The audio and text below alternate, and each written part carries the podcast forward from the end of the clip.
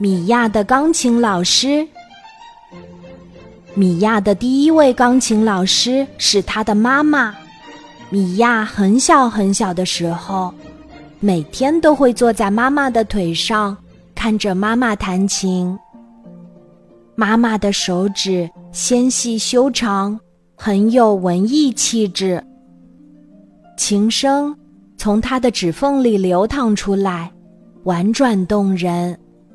米娅听得入了迷，也忍不住用胖乎乎的小手上去按一按黑色的琴键。米娅一直觉得，钢琴上的黑键要比白键更好听。不过，当米娅渐渐长大了些，妈妈开始教她弹琴后，米娅就再也不喜欢听钢琴的声音了。因为米娅觉得自己弹得太差，她开始讨厌这样断断续续、毫无美感的声音。这种声音有时候让她觉得脑子都要爆炸了。米娅痛苦的表情，妈妈看在眼里。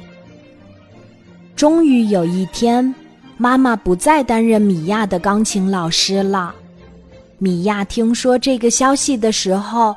高兴地跳起来，因为他以为自己可以不用再碰钢琴了。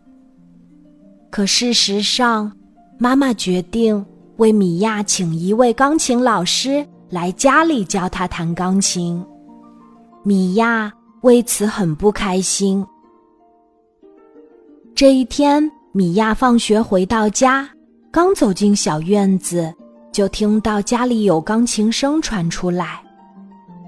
这首好听的曲子有点耳熟，米娅隐约觉得自己好像在哪里听过。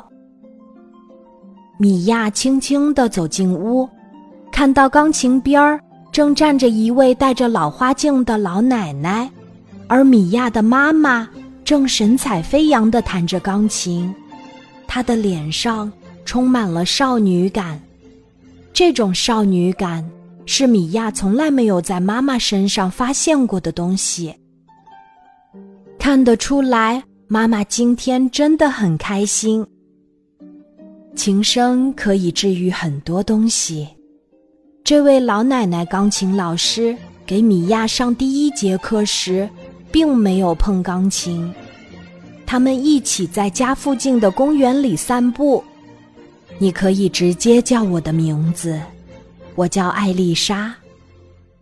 您好，艾丽莎老师，我叫米娅。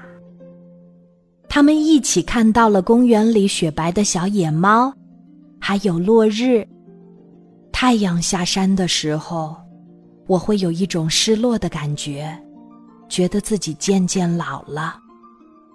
米娅不知道该怎么来安慰艾丽莎老师，她觉得自己很不善于表达。这天晚上，米娅坐在钢琴旁边儿，写了几行简单的音符。她相信艾丽莎老师说过的话：琴声可以治愈很多东西。米娅和艾丽莎老师第二次见面的时候，艾丽莎老师给米娅弹了一首《小野猫圆舞曲》。米娅在调皮的琴声里。看到了公园里那只雪白的小野猫，它惊喜地张大了嘴巴，揉揉眼睛，不敢相信这是真的。小野猫跳到了米娅的怀中，对着它喵喵地叫呢。米娅觉得这位艾丽莎老师一定是一位会魔法的老仙女。艾丽莎老师的演奏结束后。他邀请米娅来演奏。米娅害羞地从琴谱里翻出一页手写的曲谱，这首曲子叫《献给艾丽莎》。米娅的小脸红彤彤的。